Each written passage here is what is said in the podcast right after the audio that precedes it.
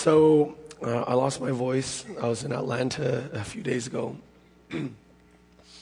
uh, I spoke at a conference on Friday. So Thursday I was driving down. Perfect. Awesome. I was knocking out a couple meetings uh, over the phone because it's like a four hour drive. Uh, get to the hotel and I'm like, well, my voice doesn't sound too good. Sleep, go to bed early, wake up in the morning. So I just, I've kind of been in hibernation and solitude, in forced solitude and silence. Uh, but yeah, even today, even yesterday all day, my kids were like, what did you say? What did you say? And I just started pointing to mom. it's like, it's like, go talk to mom. Uh, but you know what? Praise the Lord. Uh, there's a lot of people. I know as a church family, you've been praying for me as well. And I mean, it's this morning I preached at Mount Juliet, and my voice came through like this. And it's, it's you know, it's, it's really a God thing that I can actually even talk like this because I couldn't talk like this. Praise the Lord. Um, I couldn't even talk like this like two hours ago. So God is uh, God is good. He is really good. All right, so we're doing we're continuing our sermon series on questions and uh, we're on week four. Week one, I talked about what does it look like to deal with repentance. Week two talked about whether anxiety was a sin. Right, Chad Childress spoke to us. Week three, Justin Lett last week talked about where do we draw the line on trust. And today we're going to be talking about waiting. Right, I am waiting. Here's the question. If I don't hear God say no, does that mean He said yes? What do we do when we're waiting?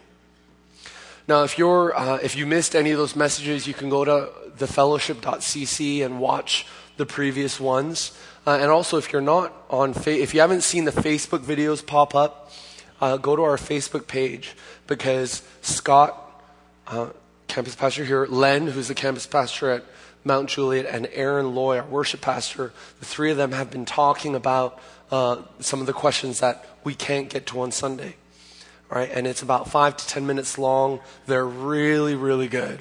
So be sure to check those out. There are three that are posted right now. Number one, how teenagers can effectively share their faith with their classmates and friends. Number two, why does it seem like God doesn't as answer our prayers as fast as we would like it to happen? And number three, how do I share my faith with others? Right, so those are all posted online, and I hope you can take advantage of those resources this coming week. All right, let's pray.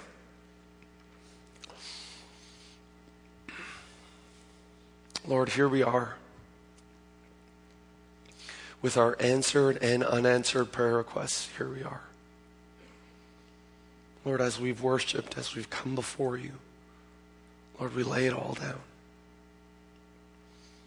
And we know that you are living, alive, true, all knowing, and all powerful. And God, we just ask that you would meet us where we're at today and speak to us, Lord, through your word. In Jesus' name we pray, amen. Right. There's a lot that the scriptures say about waiting. Right? Waiting. We, we all know what waiting looks like.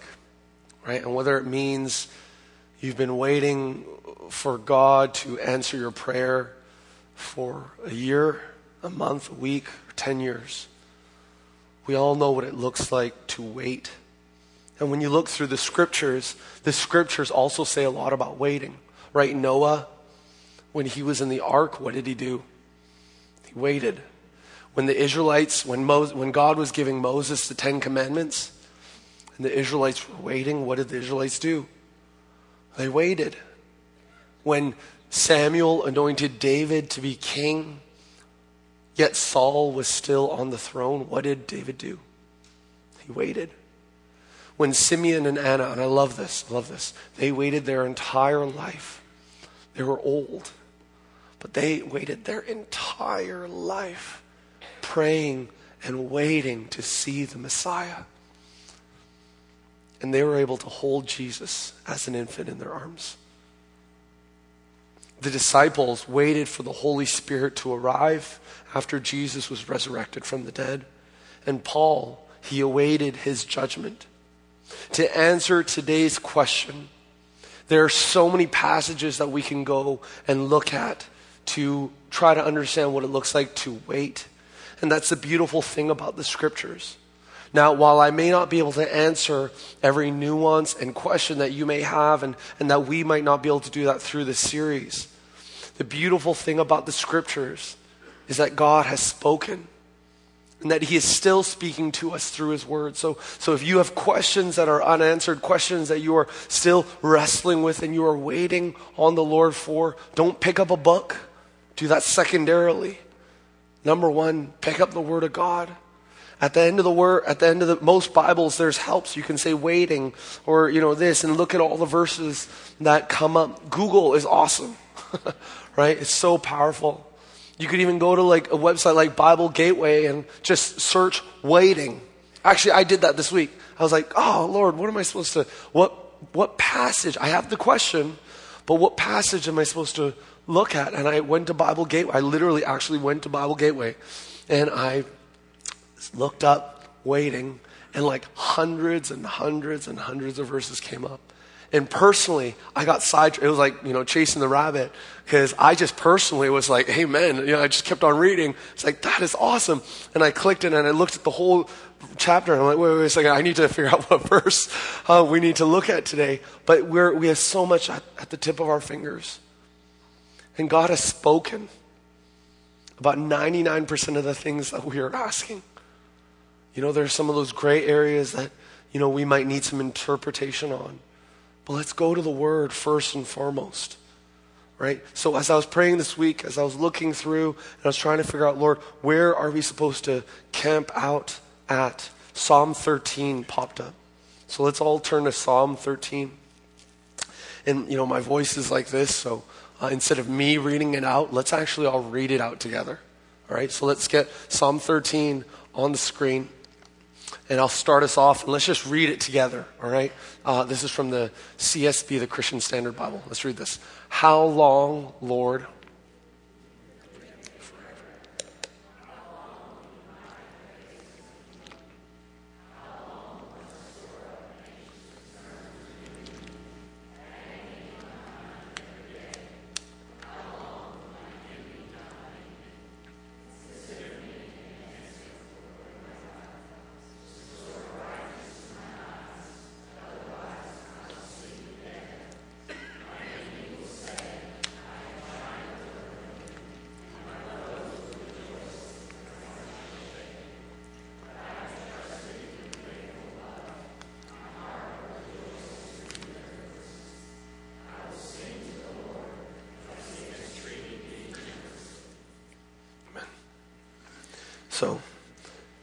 what does this passage have to do with waiting and discerning God's will? I love this because what we're going to read here, what we just read, and what we're going to dig through is one of the arcs of waiting and the arcs of prayer that we often uh, actually have to work through and wrestle through. All right, so verse 1, let's get started here. How long, Lord, will you forget me forever? How long will you hide your face from me? When we are answering, when we are waiting for God to answer our heart's cry, right? When we are waiting for God to answer our prayer requests, our petitions, not talking about like, you know, you're driving and you're like, Lord, help me find a good, good parking spot. Right? I'm not talking about those types of prayers. I'm not talking about the prayer like, you know, it's, it's 10 a.m. You're, you're like driving up to Chick fil A and you're like, Lord, please help there be a chicken biscuit left. I know it's lunchtime, but please help there be a chicken biscuit left. And I was there, right? I was there two weeks ago, all right? And I was like, please help there be a chicken biscuit left. And there was, there was one left. And I was like, hallelujah. all right. I'm not talking about those type of prayers. You can bring those prayers to God. That's fine. Because we need to, we need to learn how to bring every, we, we err on the side of not bringing our enough to the Lord than bringing too much to the Lord. So it's always better to bring everything and more. Right? But what we're talking about here, David's Chick fil A did not exist when David was writing the psalm. David was, he was, he was talking about like this deep, you know, those prayer requests that you've been bringing before the Lord for the last 10 years. Maybe it's a loved one. Maybe it's a family member that's walked away from the Lord, a child that has turned their back on God. All right? Maybe it's a neighbor or, a co- or a coworker or yourself or, or someone around you that's, that has cancer or that someone that has recently passed away. And we have these prayers that we bring before the Lord, right? These ones that are just like, you know, we read about it in the Word. It's like you can't even at times verbalize it, right? It's just a groan, right? It's just this heavy burden. It's like, God, how much longer? Right? This is what we're talking about. And when we when we bring those before the Lord and, and we're met with silence, what does it feel like? It feels like God's forgotten us, right? Now you may never say, Lord, you've forgotten me. You might. But what David said here is bold. He's like, How long will you forget me? And will you forget me forever? When we come before the Lord and we're met with silence, we feel like God has forgotten us. And I wonder if the reason we feel like God has forgotten us is because we associate waiting with forgetfulness.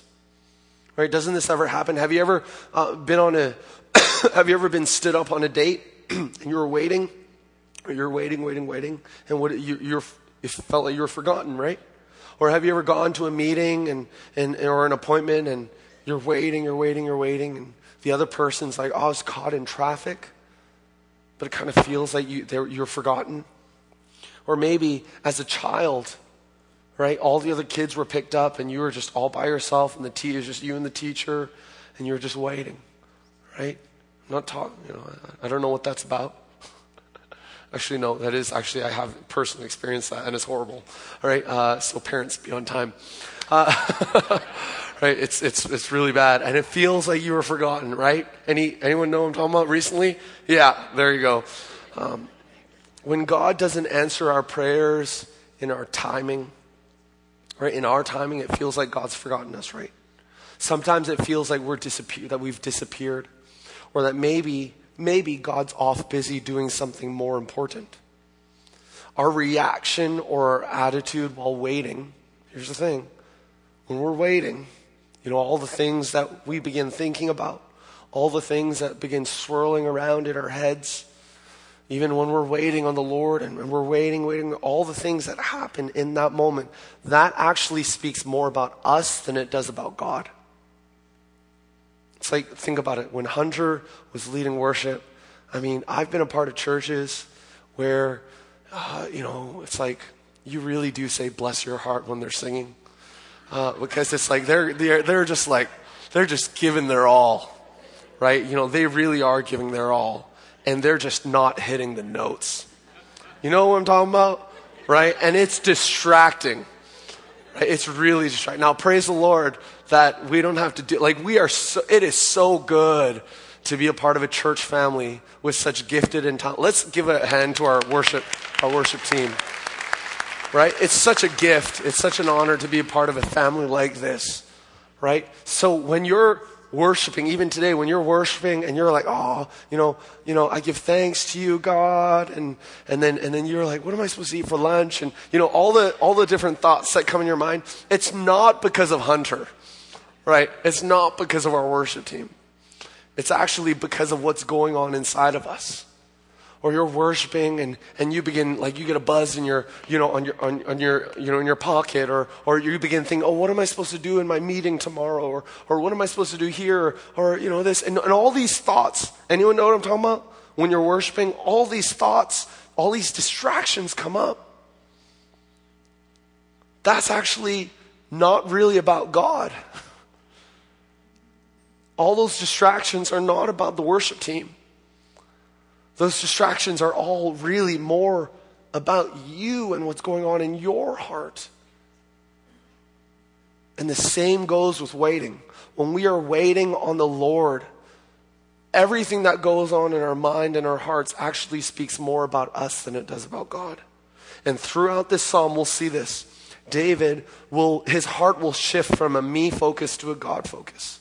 All right, so let's look at verse 2 as we continue to dig through this. How long will I store up anxious concerns within me? Agony in my mind every day. How long will my enemy dominate me? If we connect waiting with forgetfulness, you know what the natural result is in our hearts?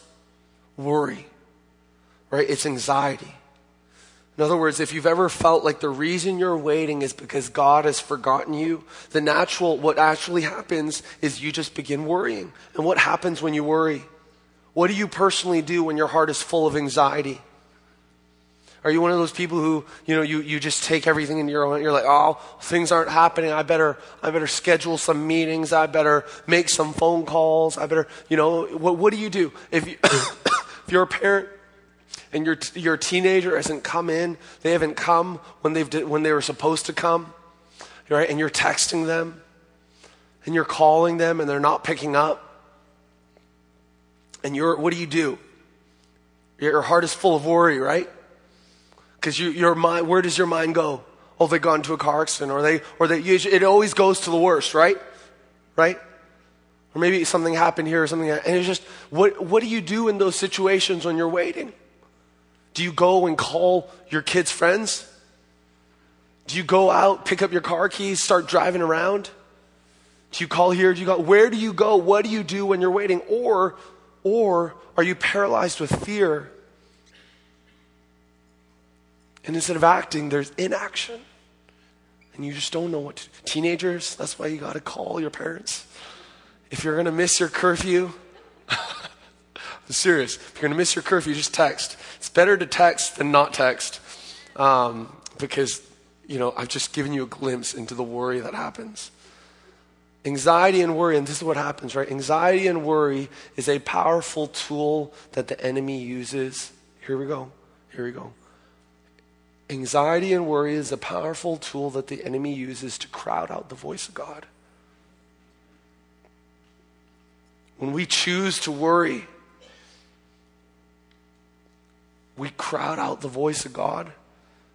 The enemy uses that to crowd out his wisdom, his direction, his guidance.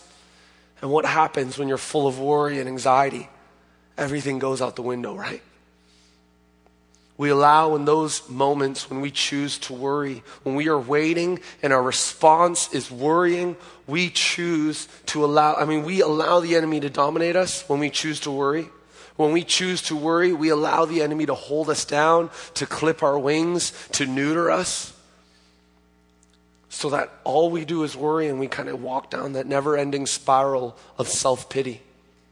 But as we see in this verse, worrying is a choice that we make, right? Look at this verse too. How long will I store up anxious concerns?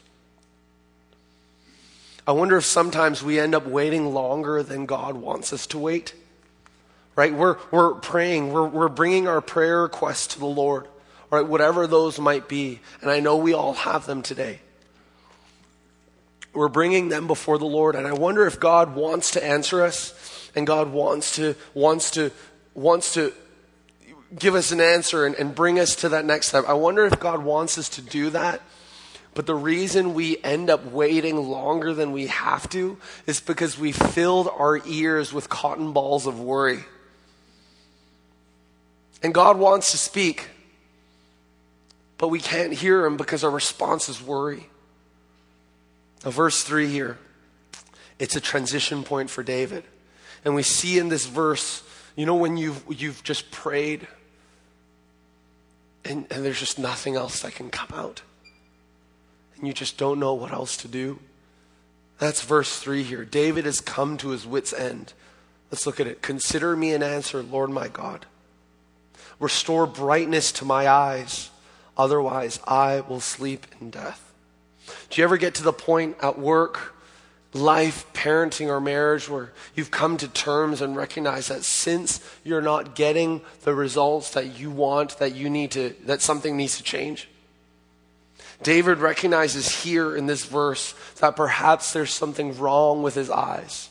Right? He's not talking about getting glasses. He's not talking about his physical eyes. He's talking about where his eyes and his attention is focusing in on. Is he focusing in on himself, as we see in verse 1 and 2? Or is he going to make the transition to verse 5 and 6? Right? And this verse in verse 3 is something that we often, it's a situation that we often actually find ourselves in. Right? We come to our wits' end. We don't know what the solution is. So instead of trying to get all the answers and figure it out before, you know, figure it out, because we've tried to do that. In verse 3, we see that David has come and he's just said, Lord, my God.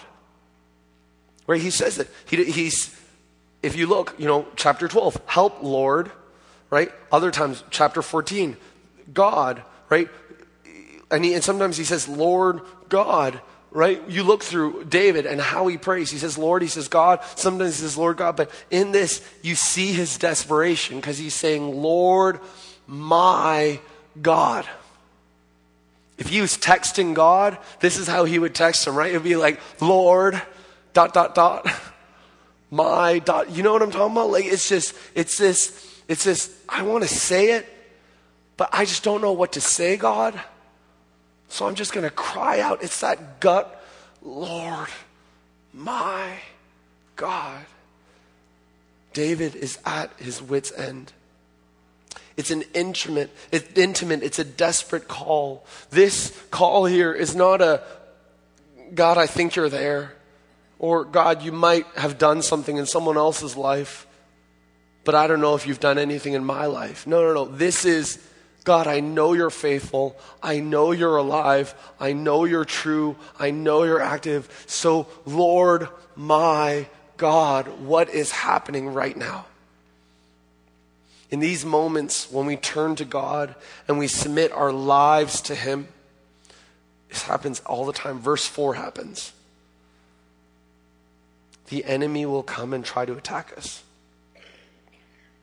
This here is a cycle. It's a cycle that we have an issue, right? Verse 1 and 2. We have prayers that have gone unanswered. We're waiting. Verse 3, we're bringing the prayers before the Lord and we're saying, Lord, help me. You begin to do searching. You know, you, you open up the scriptures. You, you hear God speak through worship or through a message. And right? And, and you're saying, Lord, okay, yes, I, I understand, Lord, that you are real, that you are alive, that you want to answer, Lord, my God. And, and you're, you're about to turn and you're about to place your eyes on the Lord. And then inevitably, verse 4 happens. Right, verse 4. My enemy will say, I have triumphed over him.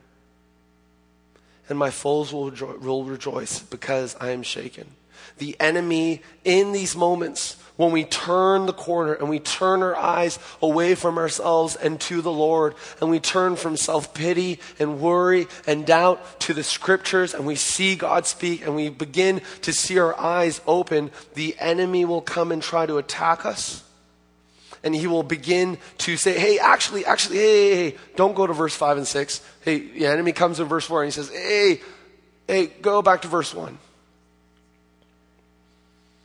And in these moments when we're about to turn the corner, the enemy begins to shoot his flaming arrows. Temptation will always be here. The enemy will always want to attack. And he will say, Hey, turn your, uh, but, but look, but look, God hasn't answered you.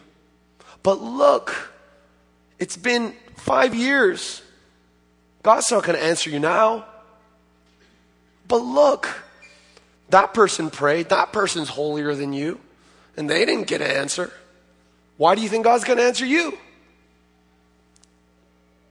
Anyone, has anyone heard lies from the enemy that say that? And that's what happens.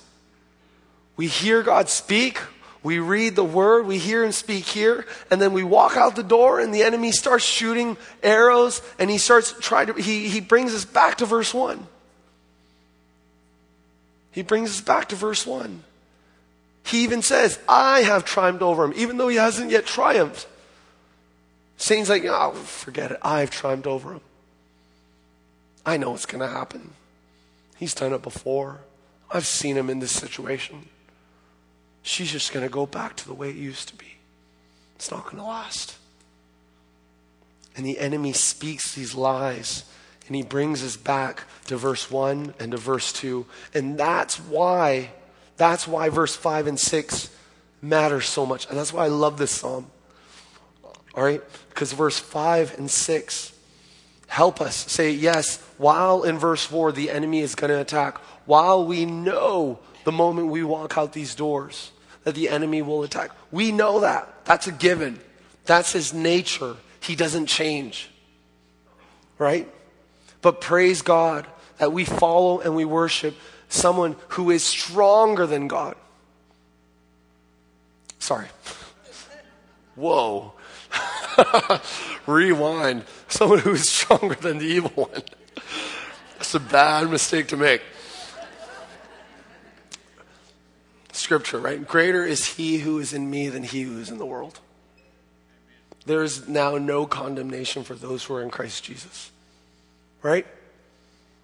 That while we know that the enemy will still attack the way he does, we know that God is stronger that God is greater, that God is sufficient, and that there's something called a verse 5 and 6 in this passage.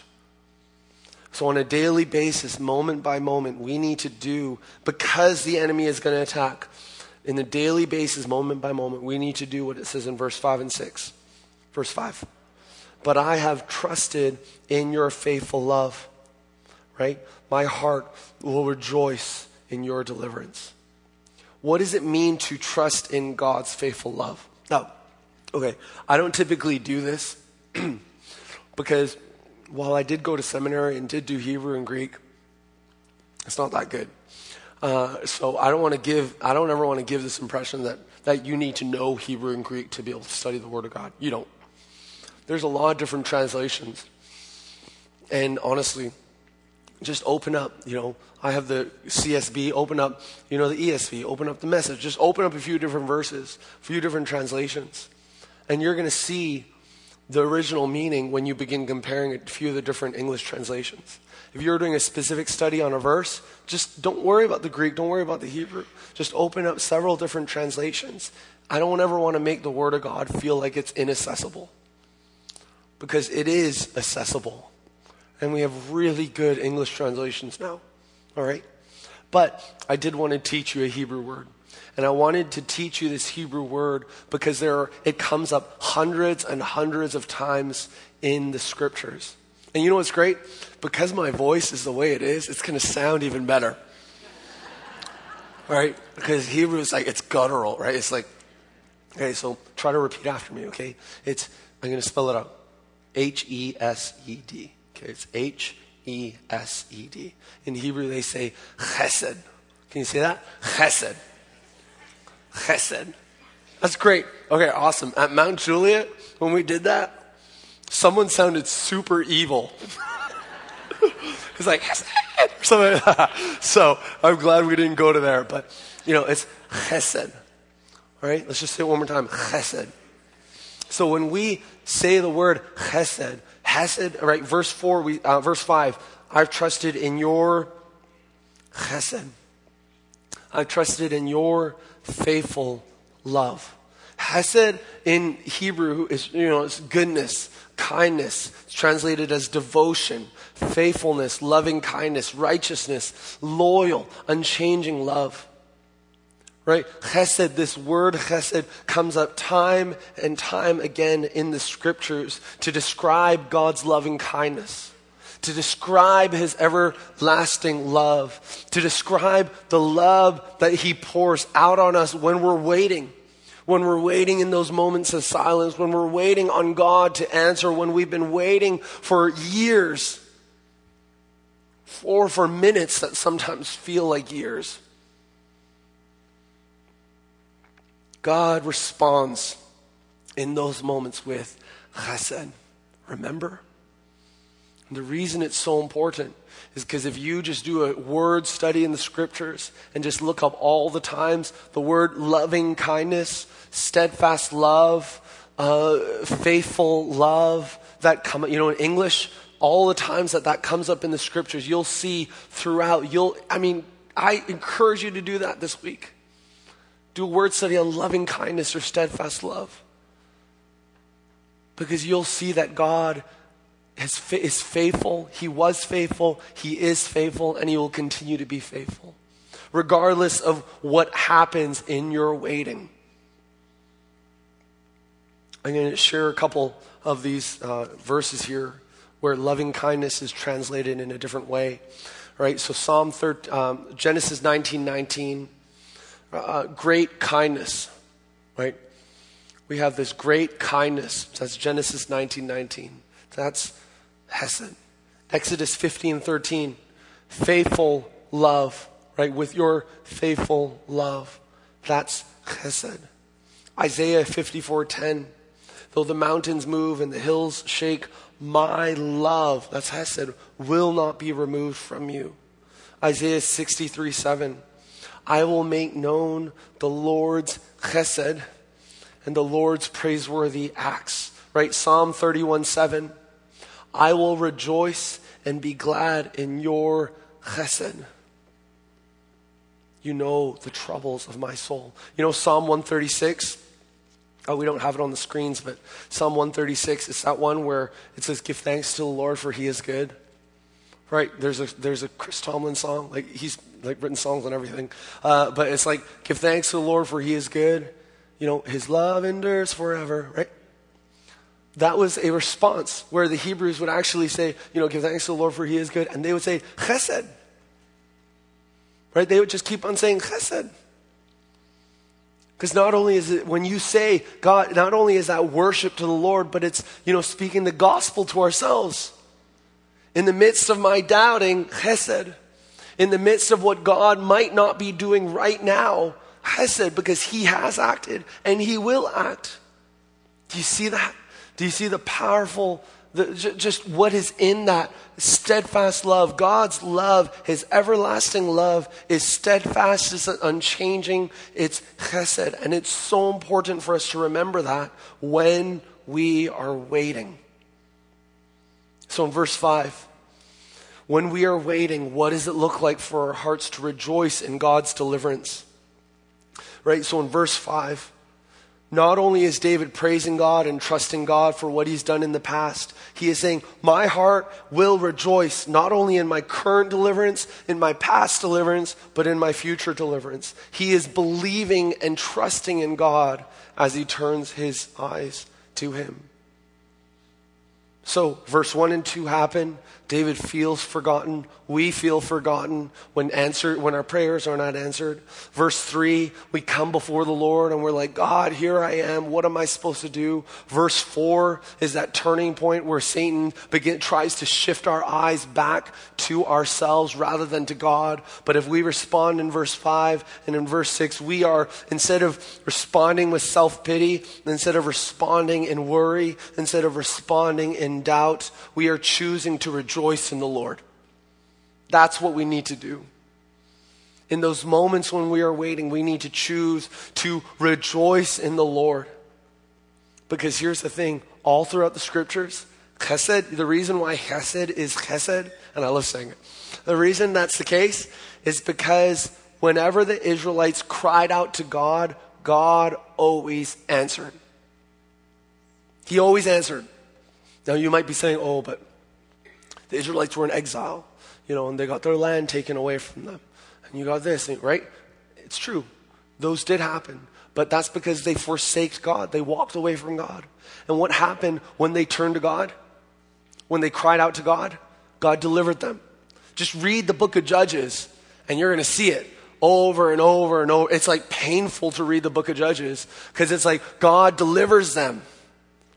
They praise the Lord and then they forget Him and then they're, you know, they're in captivity. And then the Israelites cry out to God, and God delivers them. Every time we cry out to God, God will always answer. He will always answer, and He wants to answer. And if you're waiting right now, He wants to answer, but are your ears plugged with worry? Or are you choosing to respond the way that it says in verse 6 to respond? Are you choosing to respond with worship? Right? And I want to invite the worship team up because we're going to do this. We're actually going to we're going to do what it says in verse 6. Right? Because we all have prayer requests. Right? This isn't a message. This isn't something to store up for next time you're dealing with something. We all have something we're praying for.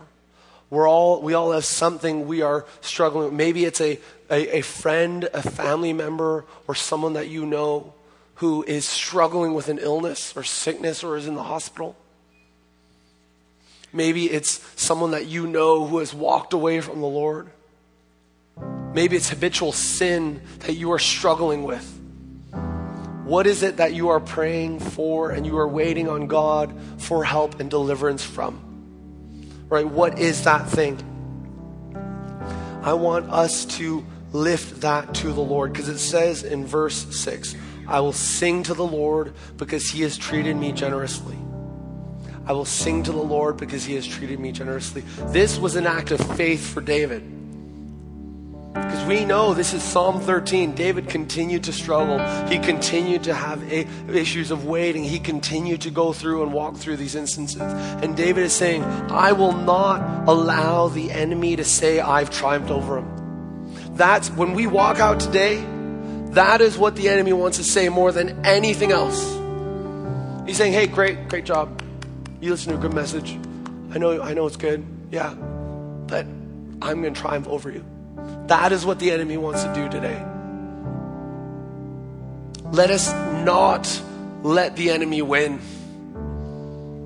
Let us not let the enemy triumph over us. And the way we stop that is by doing what we're going to do right now, which is worship.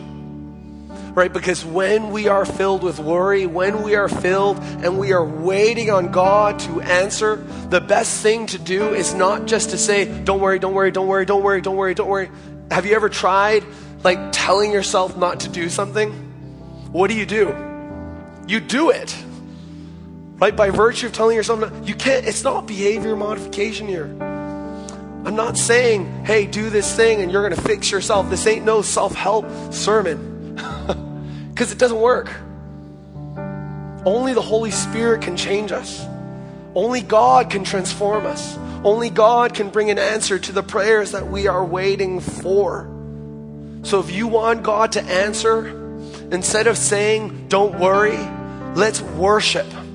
That is what David is saying. When you are worrying, when your when your kids are not responding back to your text, when you are in when your relationships are broken, instead of worrying and trying to do what you naturally would do, worship the Lord. Open up the word. Look up waiting, what to do, you know, scripture verses on waiting. And allow God to speak to your heart. Turn on music and worship the Lord. And that's what the psalmist encouraged us to do, us to do and that's what we're going to do right now. Let's place our, let's stand up. Let's place our eyes on Him.